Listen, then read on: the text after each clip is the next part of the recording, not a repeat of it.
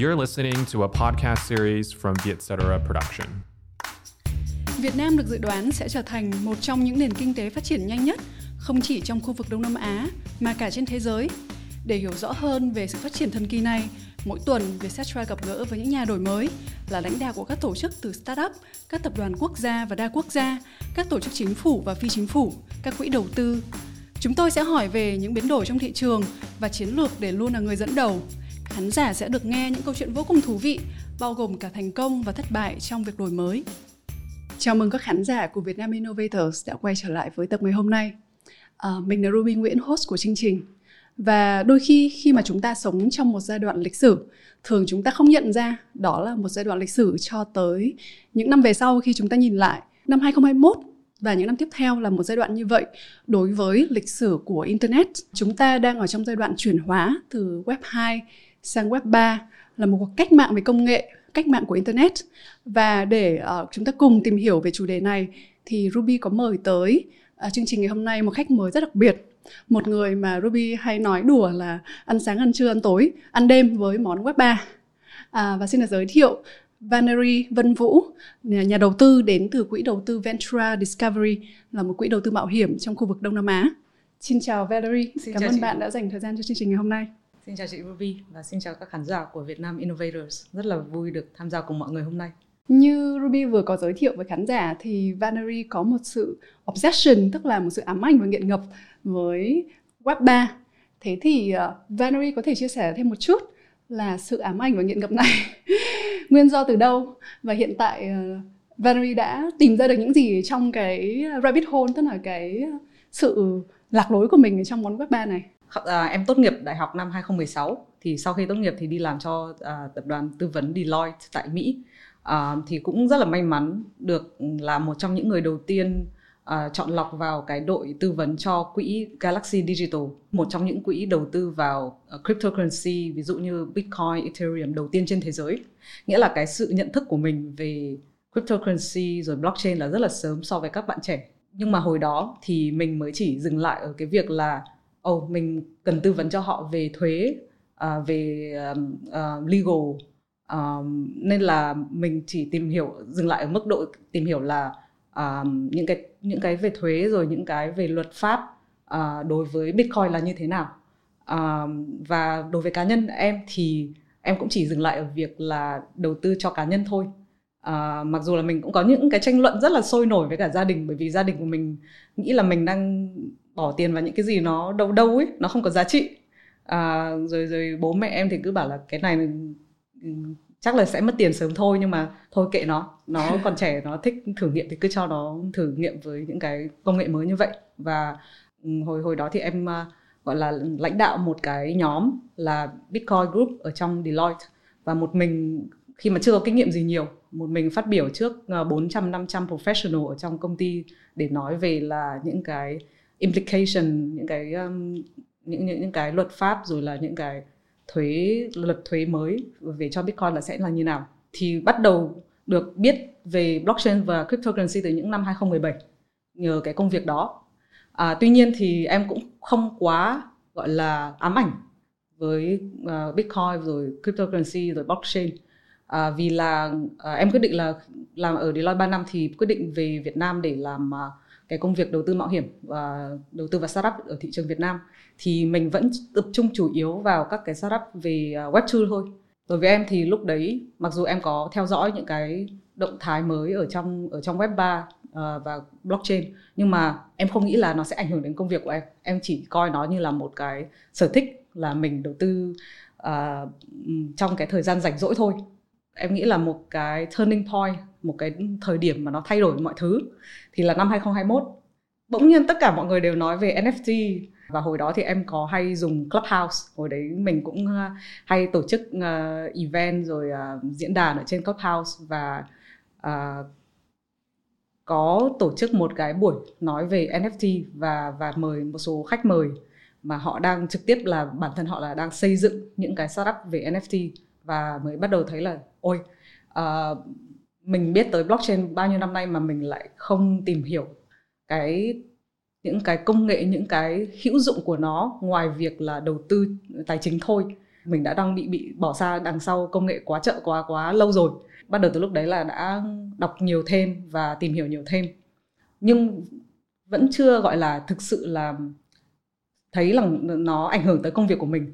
Và em nghĩ là một cái điểm, thời điểm mà quan trọng nữa là em hay nghe podcast thì uh, hôm đấy nghe một cái podcast của Bankless là một cái podcast về DeFi.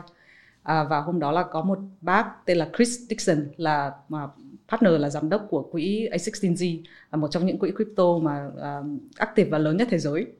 Ruby biết là Vân nói tới uh, podcast nào rồi?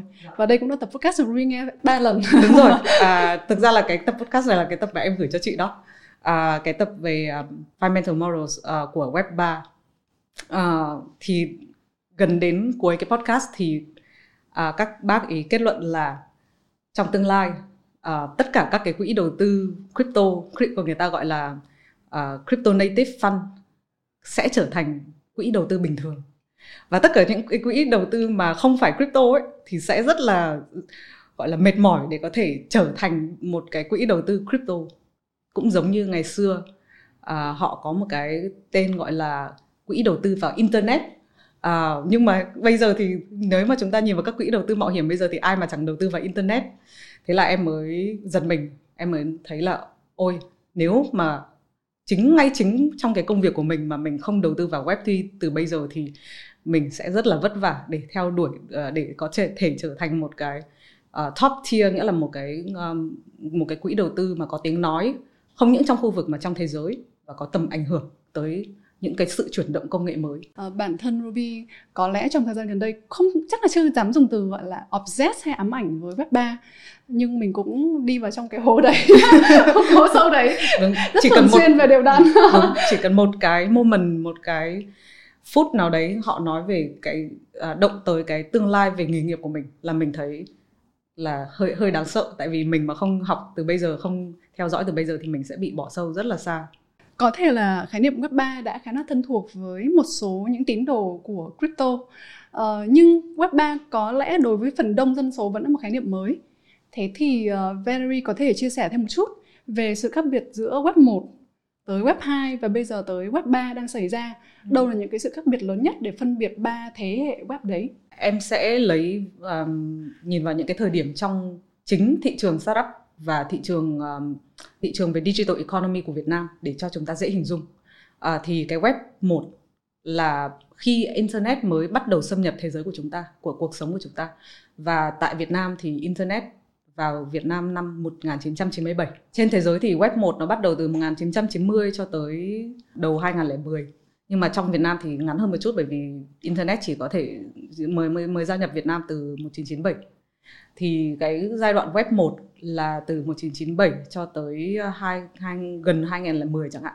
Thì cái web 1 là khi mà họ bắt đầu um, giới thiệu người dùng tới cái sự gọi là connectivity nghĩa là kết nối với nhau làm quen với những cái platform uh, để họ có thể đọc và những cái website những cái những những cái trang web hồi ở web 1 nó rất còn là sơ sài và không có nhiều sự tương tác không có nhiều màu sắc với nhau thì ví dụ như là Craigslist nó nó là một cái trang rất là lộn xộn.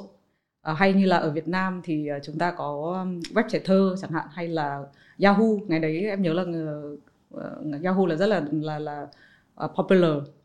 Thì cái giai đoạn web 1 thì đã có sự xuất hiện mới của cộng đồng. Ví dụ như là những cái forum mà người ta có thể chia sẻ uh, kiến thức với với nhau. Uh, thế nhưng mà cái sự phát triển của web 1 thì chỉ dừng lại là um, giới thiệu đây thế nào là internet thế nào là kết nối và những cái quyền lợi ấy, thì nó vẫn chủ yếu nằm ở nhà xuất bản. Ví dụ như là nhà xuất bản của ý là Yahoo hay là Google uh, hay là Craigslist. Thì đó là giai đoạn của web 1 tiếp tới giai đoạn của web 2 là sau 2010 cho tới uh, 2020 uh, và và Việt Nam thì em nghĩ là cái web 2 nó vẫn đang diễn ra khá là mạnh. Thì cái điều khác biệt nhất giữa web 2 và web 1 là uh, sự xuất hiện của uh, smartphone, mobile phone, uh, nghĩa là điện thoại di động và các ứng dụng trên điện thoại di động. Từ các cái ứng dụng trên điện thoại di động này chúng ta có thể thấy rằng có nhiều những cái tập đoàn công nghệ mới được ra đời. Ví dụ như là uh, Meta, ngày trước là Facebook hay là uh, Amazon, uh, Apple. Ngày trước họ chỉ là startup nhưng mà trong cái giai đoạn web web 2 thì họ đã trở thành những cái tập đoàn rất là uh, quyền lực điều khiển hết những cái nội dung mà cộng đồng mạng đang viết cộng đồng mạng đang đang đang đóng góp. Thì cái web 2 à, cái quyền lợi quyền lực địa vị nằm ở chủ yếu tập trung vào những cái tập đoàn công nghệ lớn trên thế giới. Và cái sự khác biệt giữa web 2 và web 1 thì em nghĩ là cái cái ứng dụng uh, trên điện thoại di động nó nó khá là tập trung vào các tập đoàn. Thì người dùng thực sự là không có nhiều quyền lợi. Bởi vì là những cái nền tảng trung gian rồi những cái chợ trung gian họ đã lấy hết cả à, gọi là hoa hồng take rate rồi. Đó. Thì đấy đấy là cái những cái cái đặc điểm chính của web 2 mà chúng ta đã đang đã và đang rất là quen thuộc với nó rồi. Theo em thì mình đang bước vào một cái nền cách mạng mới của internet là web 3 người dùng người sáng tạo đang nắm lại quyền lực nhiều hơn vì họ có thể vừa đọc này vừa viết này và vừa sở hữu những cái gì họ viết trên mạng sở hữu bằng cách nào? Sở hữu bằng blockchain bằng tokens bằng cryptocurrency bằng nft à, so với việc là hồi web 2 thì tất cả những cái gì họ viết ra là đều đều bị sở hữu bởi các tập đoàn.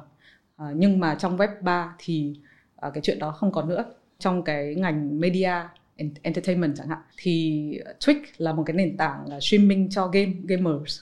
Thì à, một phần trăm à, top streamer của của Twitch là đóng góp 50% doanh thu cho Twitch và Spotify là một cái app về nghe nhạc.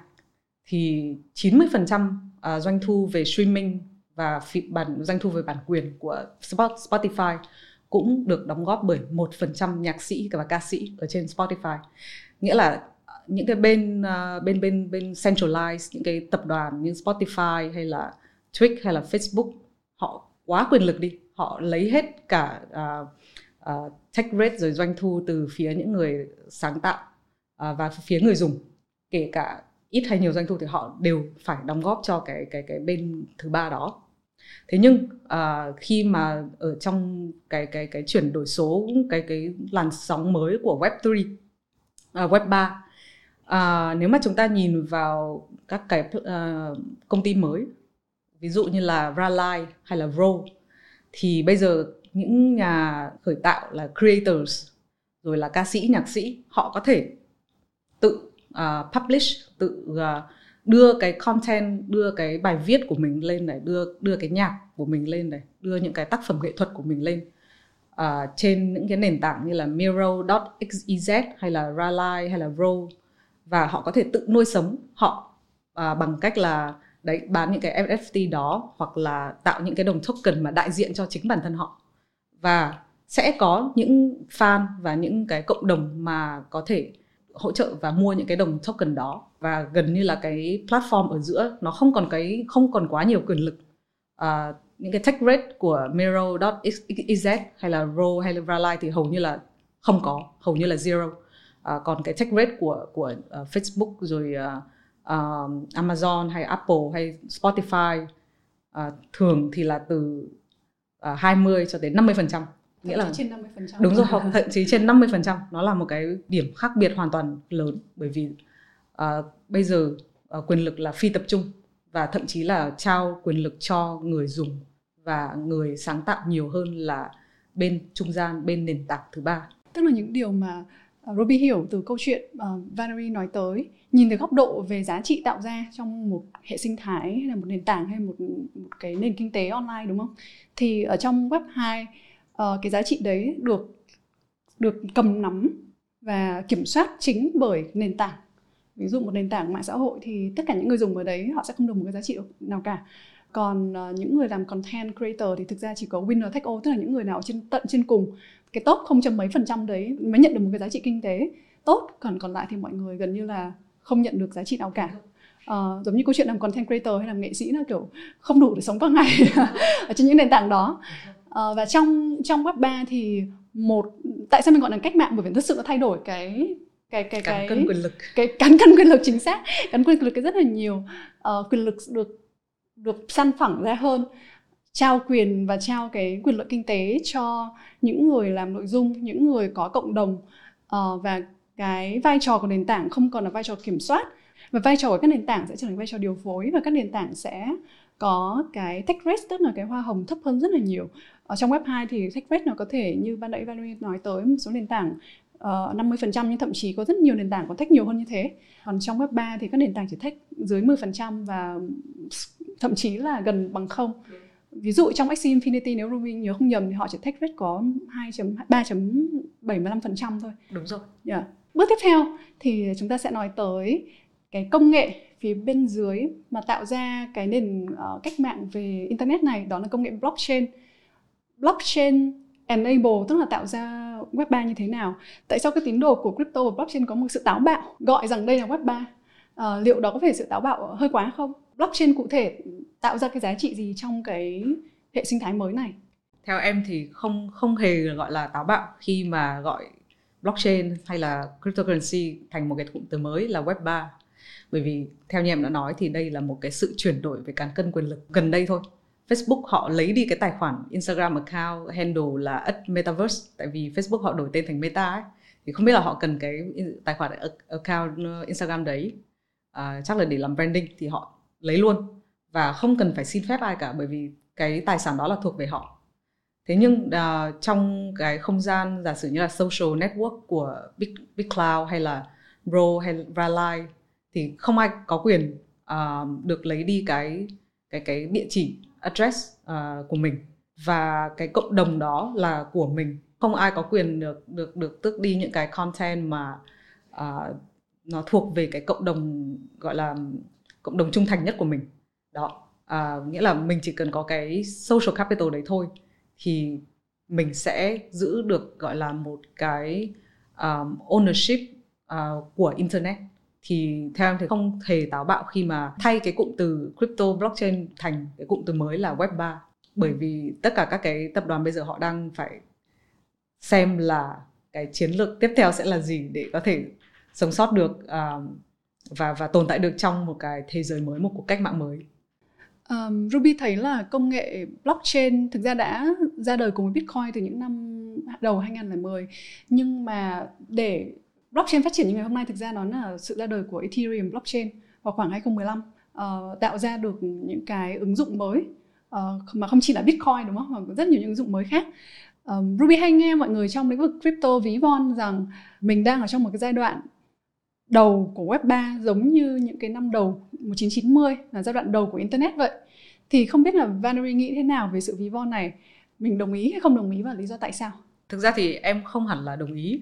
Cái sự adoption nghĩa là sự cởi mở đối với việc sử dụng crypto trong trong thế giới trên thế giới chưa nói đến Việt Nam cụ thể thì nó đã gần chạm gần qua cái cross the chasm rồi nghĩa là nó đang ở giữa uh, early adopter uh, và và mass adoption rồi ví dụ như là những cái tập đoàn lớn trên thế giới Square thì đã đổi tên thành Block rồi này uh, Facebook thì đổi tên thành Meta này. Rồi gần đây nhất thì kể cả Pepsi họ cũng tung ra một bộ sưu tập mà NFT mới tên là Mic Drop này.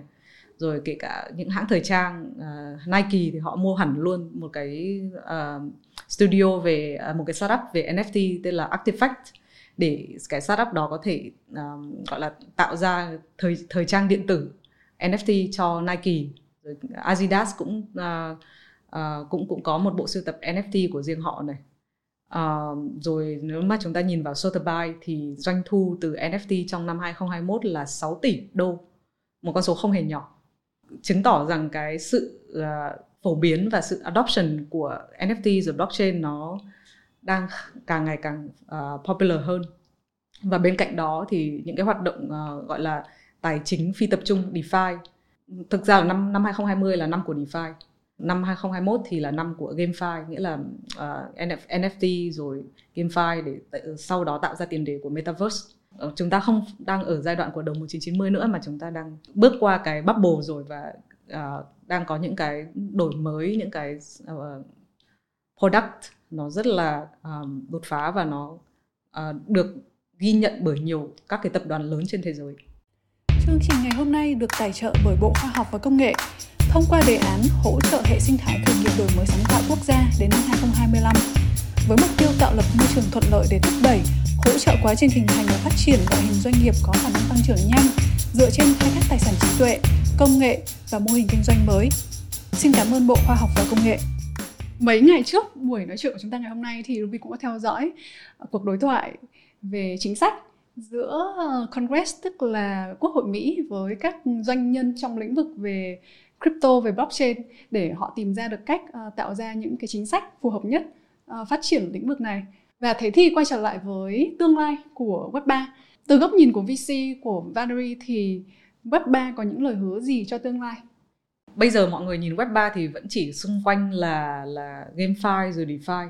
Theo em thấy là như vậy à, các cái quỹ crypto native hơn thì họ sẽ nhìn nhiều hơn vào vào cơ, uh, hệ thống cơ sở hạ tầng là um, tầng lớp thứ hai là layer 2 hoặc là infrastructure nhiều hơn còn những quỹ mà vừa làm web 2 vừa làm web 2 vừa làm web 3 như em thì chủ yếu các cái công ty mà mình gặp những cái startup mà mình gặp hoặc là những cái DAO uh, ờ, DAO, DAO mà mình gặp vẫn vẫn là um, GameFi và DeFi. Tuy nhiên thì em nghĩ cái xu hướng của Web 3 nó sẽ không chỉ dừng lại tại hai cái lĩnh vực này. Social fi là một cái xu hướng hiện tại đã đang diễn ra. Social fi này nó đang thay đổi nó đang đột phá uh, cái ngành uh, truyền thông và giải trí nghĩa là ngày trước uh, ca sĩ rồi nhà sáng tạo uh, họ phải phụ thuộc vào những cái bên studio rồi họ phải phụ thuộc vào những cái nền tảng như Spotify rồi Twitch để kiếm tiền bây giờ thì không bây giờ thì có rất nhiều các cái uh, công ty ờ, uh, Web3 mà ờ, uh, Web3 mà tạo quyền cho họ để họ có thể tự do uh, sáng tác và tự do kiếm sống và bằng việc là tạo ra NFT của riêng họ này, tạo ra token của riêng họ này. Dạ, ngay như cả anh uh, ca sĩ của Linkin Park rất là nổi tiếng Mike Shinoda cũng phát hành album ở trên uh, NFT. Uh, rồi là cầu thủ ờ, uh, NBA anh uh, Spencer Dinwiddie cũng lập ra một công ty uh, tên là Galaxy để giúp mà giúp giúp giúp các cái video streamer có thể NFT các cái video của riêng họ. Uh, xu hướng social fi thì đã đang diễn ra và khá là uh, thú vị. Và em em nghĩ là cái xu hướng social fi này Việt Nam mình cũng đang bắt sóng khá là nhanh. Em cũng thấy có một số startup đang làm uh, social file nghĩa là tạo ra cộng đồng rồi trao quyền cho cho um, ca sĩ rồi nhà sáng tạo nhé. Và cái xu hướng thứ hai ở Việt Nam thì cũng có một số bên làm nhưng mà theo em thấy thì vẫn đang mới trên cả thế giới lẫn Việt Nam. Đó là xu hướng learn learn file nghĩa là education file giáo dục uh, gặp web 3 uh, à, ngày trước thì uh, cái này thì chắc, chắc là chị Ruby còn hiểu rõ hơn cả em ngày trước thì mỗi lần mình học uh, những cái khóa học online như Udemy uh, hay là Coursera thì rất là khó để có thể hoàn thành những cái lớp online đấy bởi vì nó nó khá là nhàm chán. Thế nhưng với với cái nền tảng công nghệ của blockchain rồi cryptocurrency và web 3 ấy, cái xu hướng cái yếu tố fun nghĩa là yếu tố vui vẻ nó làm thay đổi cái um, hành vi học đấy rất là nhiều thay vì uh, học xong chỉ là được nhận một cái tờ giấy chứng nhận là đã học thì mình có thể nhận được một cái NFT nào đấy chẳng hạn hoặc là mình sẽ được uh, thưởng một cái đồng token nào đấy chẳng hạn. Nó nó nó sẽ làm em nghĩa là nó sẽ uh, hối thúc em motivate em học thêm uh, nhiều. Có thể chứng minh trên LinkedIn để nhiều người like. Yes yes. Và có một cái nữa là proof of skill. Uh, proof of skill nghĩa là ngày trước thì mình đi xin việc thì mình trình ra một cái CV rồi một cái resume là ok mình có cái skill này skill này pass cái lớp Python này có những cái leadership skill này. Nhưng mà có thể là những cái skill đấy mình học từ 5 năm trước chẳng hạn có khi là chả nhớ cái gì đâu. À, làm sao để các nhà tuyển dụng có thể biết là cái um, kỹ năng đó vẫn có thể apply được trong ngày hôm nay. À, nhưng mà đối với blockchain ấy thì blockchain có thể đưa ra những cái test real time những những cái người um, đi uh, apply job đó cũng phải hoàn thành real time. Khi mà họ hoàn thành những cái task đó họ sẽ có cái chứng nhận badge là N- ờ, bằng NFT chẳng hạn là we got the skill uh, nghĩa là mình đã hoàn thành cái kỹ năng này trong cái ngày này. Thì uh, em nghĩ là nhà tuyển dụng sẽ thích cái việc đó hơn. Cảm ơn Vân đã nhắc tới lĩnh vực này. Thực ra đây cũng là một uh, công việc mà Ruby đang làm trong giai đoạn ờ, rất sớm. Có thể là khán giả của Vietnam Innovator chưa biết tới câu chuyện này bởi vì vai trò của Ruby trước đây là COO tức là phó tổng giám đốc vận hành của Vietcetera. Tuy nhiên thì Ruby đã rời Vietcetera từ đầu tháng 11. Uh, ờ, mình vẫn đang host Vietnam Innovators mọi người đừng lo. Uh, nhưng uh, Ruby đang tập trung vào làm một uh, dự án startup mới trong lĩnh vực về công nghệ giáo dục trên nền tảng web 3 và đây là một nền tảng để những người đi làm tri thức có thể dạy cho nhau và học từ nhau uh, những cái kỹ năng mới nhất ở trong uh, trong trong workforce tức là trong uh, trong thị trường việc làm. Uh, sau đó gain những cái skill đấy và giống như ban nãy Vân có nói tới là proof skill tức là mình có những cái skill mà uh, được validate là được chứng minh bởi những người xung quanh mình và uh, mình nắm giữ sở hữu tất cả những data của mình liên quan đến skill của mình và mình có thể tìm những công việc phù hợp. Um, thì nói nôm na như vậy uh, Ruby hy vọng có một cơ hội nào đó có thể chia sẻ thêm với mọi người về Curious là dự án mà Ruby đang work on. Uh, còn bây giờ quay trở lại với Web 3 vẫn là một câu hỏi dành cho Valerie từ góc nhìn của một VC nhưng mà đây là một lời khuyên mà Ruby muốn nghe uh, Valerie khuyên cho những startup founder mà đang ở trong giai đoạn rất mới rất sớm um, đang chuẩn bị xây dựng một công ty thì họ cần phải làm gì để có thể nắm bắt được cái xu hướng của Web3 này? Em cũng chỉ là một người uh, vẫn vẫn là một gọi là học sinh sinh viên ở trong cái ngành Web3 này thôi, ngày nào mình cũng vẫn phải học uh, vẫn phải đọc rất là nhiều để có thể theo kịp và chắc là chẳng bao giờ theo kịp được. Uh, nhưng nếu bạn đang muốn xây dựng một công ty trong Web3 thì uh, em nghĩ là tiếp tục uh, tìm hiểu thêm và có những cái suy nghĩ dài hạn là hãy đừng nghĩ Web3 chỉ là một cách kiếm tiền một cách nhanh chóng. À, hãy nghĩ đây là cuộc cách mạng của internet là một cái tương lai lâu dài. À, nên là mình nên có những cái mục tiêu dài hạn này. Rồi là nghĩ xem là tại sao nếu mà giả sử mình định uh, làm token hay là NFT thì uh, tại sao cái token rồi NFT đó phải có có giá trị? Thì em nghĩ quay quay lại nó cũng chỉ là um, bị là là cái cộng đồng của của mình này hay là cái sản phẩm của mình tại nó đang đem lại cái giá trị gì so với và nó khác biệt gì so với những cái đang uh, diễn ra trong trong trong trong hiện tại và tập trung vào cái um, early adopter ví dụ như là 100 người dùng đầu tiên hoặc là 100 không không hẳn là người dùng mà 100 cái người thích cái ý tưởng đấy đầu tiên của mình. À, thực ra gần đây Ruby, Ruby cũng mới học một khái niệm mới và đang thực hiện cái khái niệm đó đó là uh, làm startup founder thì một trong những kỹ năng bây giờ rất là quan trọng cần phải xây dựng được kỹ năng build community tức là xây dựng cộng đồng. Và một khái niệm mới mà trước khi mình làm MVP tức là minimum viable product thì mình phải build được minimum viable community. Ruby vừa mới học được khái niệm này tuần trước nhưng thực ra thì Ruby đã làm cái việc mà build một minimum viable community trong mấy tuần vừa qua. Uh, và Ruby thấy rằng uh, nhìn mình, mình nhìn thấy cộng đồng dù mình chưa có sản phẩm nhưng cộng đồng mọi người rất là engage nó chứng minh được cái giả thiết về giá trị mà mình muốn tạo ra. Uh, trong cái business của mình và nó là một hoạt động để de-risk uh, tức là mình giảm giảm thiểu cái rủi ro của bản thân mình cũng như của các nhà đầu tư xuống. Bởi vì Ruby nghĩ là uh, startup có rất nhiều risk có rất nhiều rủi ro Uh, và một trong những rủi ro lớn nhất ở giai đoạn sớm là rủi ro mình có một ý tưởng mà mình nghĩ là rất là tốt nhưng thực ra không có người đón nhận. Thì uh, build được một community những người đón nhận ý tưởng đấy uh, họ có tương tác engage tốt với ý tưởng đấy. Uh, họ cho mình rất là nhiều feedback để mình có thể hiểu được những cái insight của họ mình build nó trở thành sản phẩm thực sự về sau.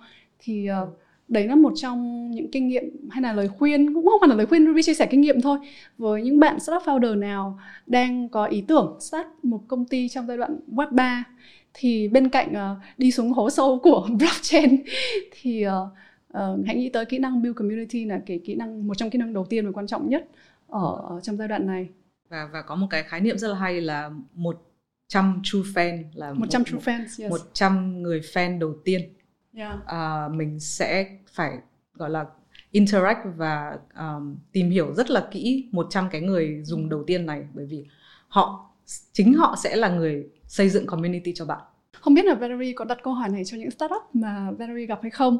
Uh, Ruby cũng có nghe một cái podcast của uh, nếu Ruby không nhầm của A16Z nhưng cũng có thể là mình nhớ nhầm là một trong những partner bên đó họ có nói tới việc cái câu hỏi đầu tiên mà họ hỏi những founders uh, trong web 3 đó là uh, bạn đã có minimum viable community chưa?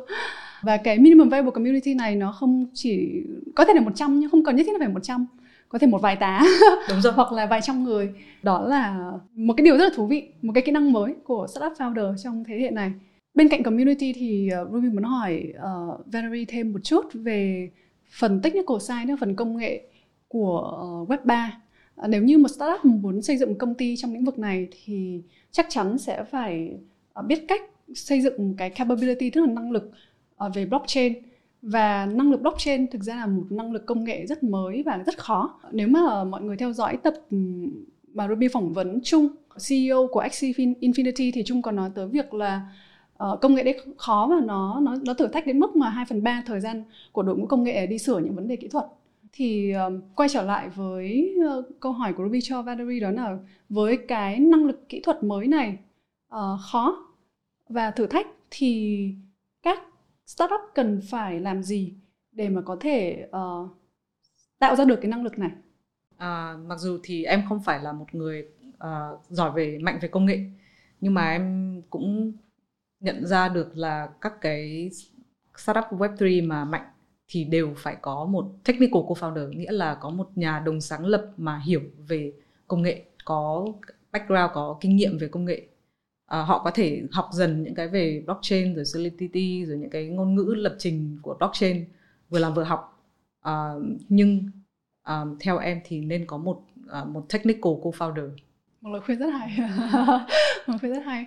Đây cũng là lời khuyên mà Ruby đã thực hiện trong hành trình sáng lập ra Curious uh, một trong những điều mà Ruby thấy mình may mắn nhất và nó mang tới cho mình cái momentum tức là cái tốc tốc độ để mình làm việc đó là việc mình có một technical co-founder mà rất là mạnh về về công nghệ. Công nghệ blockchain không phải công nghệ mà ai cũng đã thành thạo. Rất hiếm người có thể được gọi là thành thạo hay chuyên gia trong lĩnh vực này. Hầu như toàn bộ mọi người đều phải vừa làm vừa học. Nhưng mà có những cái nền tảng trong web 1 và web 2 uh, ờ, nếu như đã làm tốt thì vẫn có thể ứng dụng được vào web 3 và những phần còn lại thì vừa làm vừa học và thực ra cũng có rất là nhiều những đội ngũ đang xây dựng những infrastructure tức là những cái cơ sở hạ tầng rất là tốt để có thể mở đường đường đường cao tốc cho các cái ứng dụng và các startup trong web 3 ừ. có thể xây dựng bây giờ thì Ruby có một câu hỏi khó cho Valerie thế này mặc dù là nghiện ngập rồi ám ảnh với web 3 nhưng mà thực ra Ruby có điệp viên nào đó nói với Ruby là thực ra Valerie với lại Ventura chưa có đầu tư nhiều vào các startup trong web 3 tại sao? Và Valerie đang tìm kiếm điều gì mà chưa tìm thấy? Thực ra thì năm 2021 là một năm rất là uh, active và bận bận bịu với Ventura. Thì bọn mình đầu tư 15 công ty. Đúng là trong số đó thì chỉ có 4 công ty là web 3 mà thôi. Và bốn công ty này thì đều thuộc lĩnh vực DeFi và GameFi. Cái lý do lớn nhất thì không phải là bọn em chưa có mặn mà về web 3 đâu mà web 2 web 2 đặc biệt là ở Việt Nam còn nhiều thứ để làm quá nếu mà chúng ta nhìn vào cái nền kinh tế điện tử uh, digital economy của Việt Nam thì có ba cái cột trụ cột lớn. E-commerce uh, thương thương mại điện tử logistics uh, nguồn uh, cung chuỗi cung ứng và sự vận chuyển hàng hóa. Và cuối cùng là fintech tài chính công nghệ. Thì cả ba mảng này đều còn rất rất nhiều việc phải làm. Rất nhiều những cái vấn đề uh, hàng ngày cần phải giải quyết có thể giải quyết một cách uh, uh, efficient hơn có thể giải quyết một cách uh, nhanh chóng hơn nhưng mà chưa ai làm. Còn nhiều model còn rất hay ở trên thế giới nhưng mà ở Việt Nam thì vẫn chưa tìm thấy người làm. À, nên là bọn em vẫn active hơn ở trong web 2 ví dụ như hôm trước vừa đi uh, gọi là chat với một một anh uh, executive ở một công ty logistics rất là lớn thì em có hỏi là tại sao anh ấy chưa làm micro fulfillment nghĩa là các cái trung tâm chuyển đổi uh, dỡ hàng hóa của, trong trong trong thương mại điện tử. Tại sao anh chưa làm những cái model là micro fulfillment thì anh ấy nói là vì chính bản thân ngày, những cái fulfillment truyền thống, những cái trung tâm dỡ hàng hóa truyền thống nó còn chưa làm tốt, thì nội lực, nguồn lực, rồi là nhân lực để làm mini warehouse fulfillment chưa tới. Cái lý do lớn nhất mà bọn em chưa có thực sự là all in vào web 3 vì là web 2 vẫn còn ở, đặc biệt là ở Việt Nam còn quá nhiều thứ để cần cần phải giải quyết. Valerie có bao giờ làm việc với các founder trong portfolio của mình và nói tới câu chuyện là ok mình tập trung vào web 2 nhưng mình chuẩn bị cho web 3 uh, ờ, và mình cần có một giai đoạn mà biến từ web 2 sang web 3 đúng không? Uh, Valerie có bao giờ nói câu chuyện này với các founder web 2 của mình không? À, đương nhiên là có chứ ạ. Em nói chuyện suốt và họ uh, founder họ cũng thích rất là thích họ bản thân họ cũng là những người đầu tư vào web 3 chẳng hạn uh, nhưng mà để cho cái startup web 2 của họ chuyển mình sang web 3 thì đây không phải là một cái dễ dàng. Một số founder thì tin rằng là cái thời điểm crypto winter nghĩa là khi mà thị trường nó xuống đi rồi ấy thì hiện tại thời thị trường vẫn đang đang đang đang, đang rất hot. Yeah. khi mà thị trường nó xuống đi và khi nào mà có một cái crypto winter thứ hai thì đấy sẽ là thời điểm thích hợp hơn để có thể thập lập ra một cái team web 3 à, vì hiện tại thì uh, tiền lương rồi chi phí cho một à, đội web 3 kỹ sư web 3 ấy, khá là mắc. Như em đã nói thì vẫn còn nhiều việc để làm ở trong web 2 nên là khi mà em chia sẻ với founder thì họ đều thích nhưng mà họ đang suy nghĩ xem là thời điểm nào để có thể đầu tư vào cái web 3 đó. Mọi người hay nói tới crypto winter và có vẻ như một số người đang có một cái sự chờ đón là crypto winter sẽ xảy ra đương nhiên thì không ai có thể dự đoán được tương lai đúng không? Điều gì khiến cho mọi người có một cái sự dự đoán như vậy rằng sẽ có một cái crypto winter thứ hai một cái mùa đông của crypto số 2 thì đúng là mọi người có dự đoán là sẽ có một mùa đông win, uh, mùa mùa đông crypto uh, tiếp theo trong năm sau 2022 và có nhiều người nói là sẽ là khoảng quý 2 uh, à, em thì nghĩ là nó có thể xảy ra nhưng nó sẽ không severe nghĩa là không mạnh mạnh và không kéo dài lâu như cái hồi năm 2018 bởi vì sao? Bởi vì càng ngày càng có nhiều người founder, người đồng ờ, người sáng lập, builders nhảy ra làm web 3 nghĩa là nếu vẫn còn những cái đổi mới sáng tạo diễn ra, vẫn còn những người dám ra thị trường để tạo ra những cái mới, những cái web 3 mới, thì thị trường nó sẽ không thể nào mà đông cứng trong một thời gian dài như là những năm 2018 bởi vì nếu mà chúng ta nhìn lại 2018 thì những cái product mới nó vẫn còn rất là mới. Nó nó, nó chưa có và chưa có nhiều người thực sự là muốn làm web 3 một một cách full time một cách um, rất là commit. Uh, nhưng mà em nghĩ chúng ta đang ở một cái năm khác rồi và cũng là một cái thời điểm khác và có rất nhiều như giả sử như chị Ruby chẳng hạn rất là commit với web 3 uh, ờ, thì nếu thị trường có người làm thì cái việc mùa đông winter nó sẽ không thể nào mà severe không thể nào mà mạnh như 2018 được. Cảm ơn Valerie chia sẻ. Thực ra Ruby cũng nghe mọi người nói tới uh, crypto winter khoảng quý 2 và năm sau nhưng mà Ruby cũng không quá quan tâm lắm. Bởi Hãy vì, tập trung build. Đúng, mình tập trung vào mình build những cái có giá trị dài hạn thì cái winter thì nó đi qua sẽ tới mùa xuân. Ruby cũng đồng ý với Valerie ở chỗ là mình nhìn cái làn sóng lần thứ nhất và làn sóng lần thứ hai nó rất là khác nhau cái làn sóng thứ nhất nó mang tính chất ngắn hạn và cơ hội nhiều hơn. Còn làn sóng thứ hai mình thấy những nhân tài thực sự là triple A tức là ba số A từ những công ty công nghệ cực kỳ là xịn. Trong đấy có đồng sáng lập của Ruby. Họ rất là serious họ rất nghiêm túc trong việc này. À, đấy là thứ nhất. Cái thứ hai đó là mình nhìn thấy smart money tức là những cái đồng tiền thông minh đầu tư vào đây rất là nhiều. Và thứ ba mình nhìn thấy các đội ngũ là build cơ sở hạ tầng rất là nhiều. Uh, nó không còn là cái thời điểm như 2018 mà cơ sở hạ tầng rất là yếu và mọi người nghĩ tới cái việc xây dựng cơ hội đấy nó ngắn hơn. Uh, mình có cơ hội tiếp xúc với những nhà đầu tư và những đội sáng lập mà họ nhìn vào bức tranh này rất là dài cả chục năm. Uh, và họ xây những thứ rất là bền vững thì đấy là cái cảm nhận của Ruby cũng có một chút giống giống với Valerie. đúng rồi. Yeah mình nói tới những điều tốt đẹp cả hai chúng ta chắc là hơi bias. Tín đồ của tôn giáo này chắc là tin vào tôn giáo này thì sẽ hơi bias một chút. Khi mà nói tới web 3 nhưng bây giờ hãy nói tới cái phần ngược lại một cái góc nhìn ngược lại đó là uh, web 3 nó cũng tiềm nó có tiềm tàng rất nhiều rủi ro. Để đầu tư vào từ góc độ là một nhà đầu tư mạo hiểm hay là từ một nhà sáng lập một người làm kinh doanh hay từ góc độ một cá nhân đầu tư vào đây thì Valerie nhìn thấy đâu là những rủi ro mà mọi người cần phải uh, thận trọng ở trong hành trình này theo em thì nên nhìn sâu vào cái tầm nhìn của đội ngũ sáng tạo à, và cái động lực của họ tại sao họ lại tạo ra cái dự án này. Giả sử như là họ kiếm rất nhiều tiền từ một cái dự án game trước rồi và bây giờ họ lại tạo thêm một cái dự án game khác mới nữa một cái dự án game file nữa chỉ để gọi là tiếp tục à, tạo ra lợi nhuận nhanh thì nó sẽ nó sẽ khá là rủi ro hơn. Sẽ có những cái pump and dump scheme rồi cá heo cá mập well account đứng đằng sau chẳng hạn. Thì những cái project đấy thì sẽ rủi ro hơn. À, và em thì sẽ không không không không mạnh tay để đầu tư vào những cái project như vậy. Ờ, đấy là từ góc độ của VC đúng không ạ? Còn Ruby nghĩa từ góc độ của người dùng cá nhân, của những khách hàng cá nhân hay những nhà đầu tư cá nhân thì bạn hãy đầu tư vào những gì bạn thực sự hiểu. Đừng đầu tư vì FOMO. Đúng rồi. Yeah. Vẫn vẫn là câu chuyện mà Valerie và Ruby hơi bias. Mình nghĩ là Web 3 sẽ xảy ra và nó là tương lai, không thể tránh được.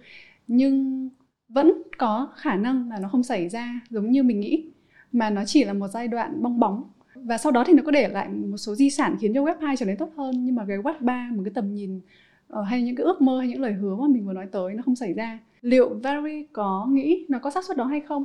Và tại sao? Như em đã chia sẻ thì em thấy là đây là một cuộc thực sự là một cuộc cách mạng. Nên là web 3 kiểu nó đang xảy ra và nó sẽ tiếp tục xảy ra và sẽ gọi là eat the world. Ăn thịt uh, thế giới. ăn thịt thế giới. Uh, em không nghĩ đây là một cái bong bóng nó có thể sẽ có những cái giai đoạn à, hip cup là là có cái mùa đông hoặc là những cái giai đoạn mà gặp rất là nhiều khó khăn từ um, regulators uh, chính phủ Trung Quốc rồi chính phủ Mỹ đều đang tạo ra nhiều những cái áp lực cho thế giới web 3 nhưng cộng đồng mà tin vào web 3 thì càng ngày càng lớn. Cái phát minh mới những cái sản phẩm mới những cái đội ngũ sáng lập mới tham gia vào web 3 thì càng ngày càng nhiều. À, và em đã nói chuyện và gặp rất là nhiều cái cộng đồng web 3 đặc biệt là trong Đông Nam Á trong Southeast Asia. Họ đều là những người rất là trẻ và uh, rất là tham vọng rất là commit cho cho cái tương lai mới. Em không nghĩ là nó sẽ là một bong bóng. Nếu mà có đi xuống thì nó cũng chỉ là đi xuống một, một thời gian ngắn hạn thôi. Thế thì Ruby xin bổ sung một góc nhìn có thể là sẽ hơi khác với góc nhìn của của của Valerie đó là góc nhìn từ bạn technical co-founder của Ruby bên Curious. Thì đây cũng là câu hỏi Ruby đặt cho bạn ấy. Bởi bạn ấy hiểu về web 3 nhiều rất nhiều so với Ruby. Đó là liệu có xác suất xảy ra rằng uh, web 3 sẽ không xảy ra mà thực ra nó chỉ là web 2 tốt hơn một chút xíu không? Thì ờ, uh, co-founder Ruby nói là có nó có xác suất đấy. Nhưng cách mà uh, đội đội ngũ của Ruby nghĩ tới về việc uh, kiểm soát hay là hay là quản lý cái rủi ro này đó là thực ra tụi mình đang bắt đầu từ số 0 nên là khi mà bắt đầu số 0 nó có một cái sự xa xỉ nhất định. Ờ, đó là mình có thể nên kế hoạch cho cái architecture tức là cái um, cái kiến trúc đấy từ đầu cho web 3 nhưng mà nếu như giả sử web 3 thực sự không xảy ra thì mình có thể quay trở lại với web 2 một cách rất là dễ dàng. Có lẽ mình đồng ý với Rin là xác suất xảy ra web 3 rất là cao bởi vì mình nhìn thấy những cái adoption rồi mình nhìn thấy talent tức là những người tài về công nghệ mình nhìn thấy những đồng đầu tư thông minh các chính phủ có cái tư duy mở hơn đối với việc này thì nó sẽ xảy ra. Nhưng mà mình vẫn phải tưởng tượng tới bức tranh nó không xảy ra thì mình làm gì với nó. Và câu hỏi cuối cùng thì Ruby cũng biết là Valerie cũng ám ảnh với cái chủ đề này luôn, đó là chủ đề về metaverse. Mối quan hệ giữa web 3 và metaverse là gì? Khái niệm web 3 và metaverse có liên quan tới nhau hay không và nó tương tác với nhau như thế nào? Lúc trước thì cứ tưởng là, ok, web 3 rồi metaverse là một, nhưng càng tìm hiểu thêm, càng đọc thêm thì mới thấy là mình sai. Bởi vì web 3 đang xây dựng cái nền tảng để metaverse trở nên uh, popular hơn có thể reach được tới nhiều người hơn. Uh, và metaverse thì nó rộng hơn nó là vũ, vũ trụ ảo đa chiều và uh, rất là mở rộng. Các cái dữ liệu ở trên metaverse uh, chuyển động không ngừng và không bị gián đoạn bởi một cái gì cả. Web 3 đang đang xây dựng những cái nền tảng đầu tiên để cái gọi là sự tiến hóa metaverse có thể thành sự thật. À, ví dụ như là mình nghĩ tới NFT chẳng hạn bây giờ mình mua NFT mình có thể làm gì về nó ừ, nhiều nhất thì là thay làm avatar đúng không em cũng chưa nghĩ ra nhiều những cái ứng dụng của NFT đấy à, metaverse thì họ có thể dùng công nghệ AI hoặc là họ có thể dùng uh, những cái công nghệ VR, AR để mình tương tác với NFT đó. Có khi là mình có thể nói chuyện với NFT đó. Có những cái cái cái tài sản khác ở trên thế giới ảo những như là đất hay là xe chẳng hạn đó thì là mình sẽ gọi là chạm vào những cái tài sản ảo đó bằng cái cái cái kính VR mà cái kính VR đó nhá uh, bên uh, bên Meta bên anh Mark Zuckerberg cũng đang phát triển uh, thành một cái kính rất là nhỏ gọn của Ray-Ban ấy à, nó sẽ dễ dàng để đeo và gọi là để cho mình chìm đắm trong cái không gian metaverse đấy dễ dàng hơn nhiều so với cái cái kính bự bự của Oculus bây giờ họ đang có. Theo, theo em thì metaverse sẽ là một cái thế giới và một cái khái niệm nó còn lớn hơn web 3 rất là nhiều. À, nhưng chúng ta đang ở web 3 chúng ta hãy xây dựng à, các cái nền tảng kiến trúc rồi là công, cơ sở hạ tầng cho web 3 trước để à, gọi là build up cái cái metaverse đó và metaverse thực ra có rất nhiều cơ sở hạ tầng và những cái devices đúng không là những cái công cụ đang được xây dựng bởi meta rồi yeah. à, cảm ơn Valerie đã chia sẻ một buổi nói chuyện rất là giàu tri thức uh, về chủ đề web 3 và về metaverse ở đến đoạn cuối cùng thì uh, trước khi kết thúc chương trình chính của ngày hôm nay để sang phần câu hỏi vui thì có một thông điệp gì mà Valerie muốn chia sẻ liên quan tới web 3 liên quan tới metaverse mà Valerie muốn tất cả mọi người đều biết tới không? Hãy xây dựng 100 true friend. 100 true friend. 100 100 fan thực sự. Xây dựng 100 fan thực sự. Ok cảm ơn Valerie. Um, thế thì để kết thúc chương trình ngày hôm nay Ruby có một vài câu hỏi vui và nhanh. Uh, bỏ qua cái phần trao đổi khá là nghiêm túc về à, vâng. về nhưng mà rất là hay uh, sang phần câu hỏi vui và nhanh cho Valerie như thế này. Nếu như một ngày nào đấy bạn không còn làm công việc hiện tại thì bạn sẽ làm gì? Đương nhiên là làm một cái tham gia một công ty về web 3 hoặc là metaverse ạ thế thì vẫn quay trở lại công việc hiện tại. À, à, à. hơi khó chắc là đi dạy học. Vì vì là bây giờ bản thân em cũng um, thỉnh thoảng dạy học. Valerie đang dạy ở đâu? Em đang dạy ở trường đại học quốc tế miền Đông Eastern International University và dạy về uh, venture capital nghĩa là dạy về đầu tư mạo hiểm. Và làm thế nào để gọi vốn cho startup. Ừ, rất hay. Um, tiếp theo thì um, Valerie nghĩ là sức mạnh super power của mình nằm ở đâu hiện tại thì em nghĩ là cái I can do attitude nghĩa là cái thái độ của mình là không bỏ cuộc có có thể là founders đưa cho mình rất là nhiều cái task khó khăn nhưng mà mình cứ kiên trì và mình cứ cố gắng hết mình thì mình sẽ làm được. Valerie có thất bại nhiều hay không và đâu là thất bại mà bạn yêu thích nhất?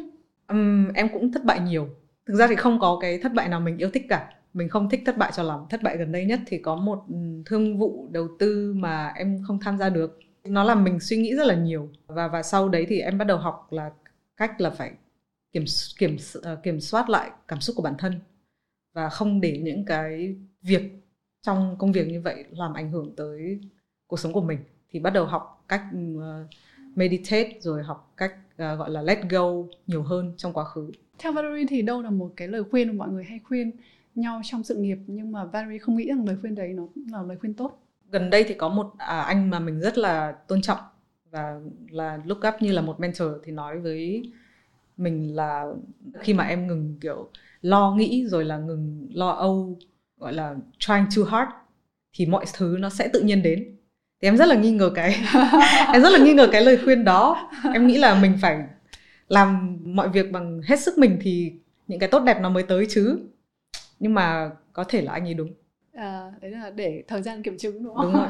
và để coi xem Valerie có thử cái phong cách đó không đã. Dạ vâng. vâng. Và câu hỏi cuối cùng không liên quan lắm tới những câu hỏi trước đó là nếu như Valerie được bầu cử làm tổng thống của toàn bộ thế giới này thì đâu sẽ là chính sách đầu tiên mà Valerie muốn ờ, ban hành cho tất cả mọi người? Trong ngày hôm nay thì chính sách của chúng ta sẽ là à, hợp hợp pháp hóa tất cả những thứ về blockchain và cryptocurrency. À, ngoài ra thì sẽ ban hành thêm nhiều cái sandbox, nghĩa là cho startup nhiều thử nghiệm, nhiều cơ hội để thử nghiệm những cái mới hơn, không à, không không bó buộc startup lại. Ok, cảm ơn Tổng thống của Thế giới và à. chương trình Việt Nam Innovators tới đây đã kết thúc. Cảm ơn uh, Valerie đã dành thời gian chia sẻ uh, rất là nhiều những câu chuyện thú vị liên, liên quan tới Web 3, liên quan đến Metaverse trong ngày hôm nay và những kiến thức và những kinh nghiệm mà Valerie đã học hỏi được trong rất nhiều năm vừa qua. Hy vọng là những ước mơ của Valerie sẽ sớm trở thành hiện thực. Em xin cảm ơn chị Ruby.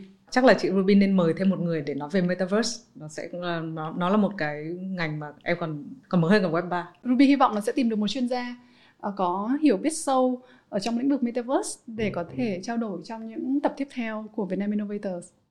Xin cảm ơn. Hãy xem bản ghi hình podcast tại YouTube và Facebook của Vietcetera. Đừng quên đăng ký theo dõi các kênh của Vietcetera để không bỏ lỡ những buổi podcast thú vị với những nhà đổi mới. Hello các fan cứng của Vietcetera. Tin vui cho chúng ta là ứng dụng Vietcetera hiện đã có đầy đủ cả hai phiên bản iOS trên App Store và Android trên Play Store. Hãy tải ngay về điện thoại để dễ dàng đón đọc những nội dung mới, đón nghe những podcast mới mỗi ngày nhé. Bạn đang nghe chương trình Việt Nam Innovators, nơi chúng ta có những cuộc trò chuyện bổ não cùng với các nhà lãnh đạo kinh doanh và đổi mới tiêu biểu tại Việt Nam. Chương trình được phát sóng vào 11 giờ sáng thứ năm hàng tuần trên tất cả các kênh của Vietcetera. Chương trình được sản xuất bởi Ngọc Thủy, thiết kế bởi Tâm Phạm, dựng phim bởi Ao Nguyễn và Nhân Trương, quay phim và kỹ thuật bởi Huy Nguyễn và mình, Ruby Nguyễn là host của chương trình.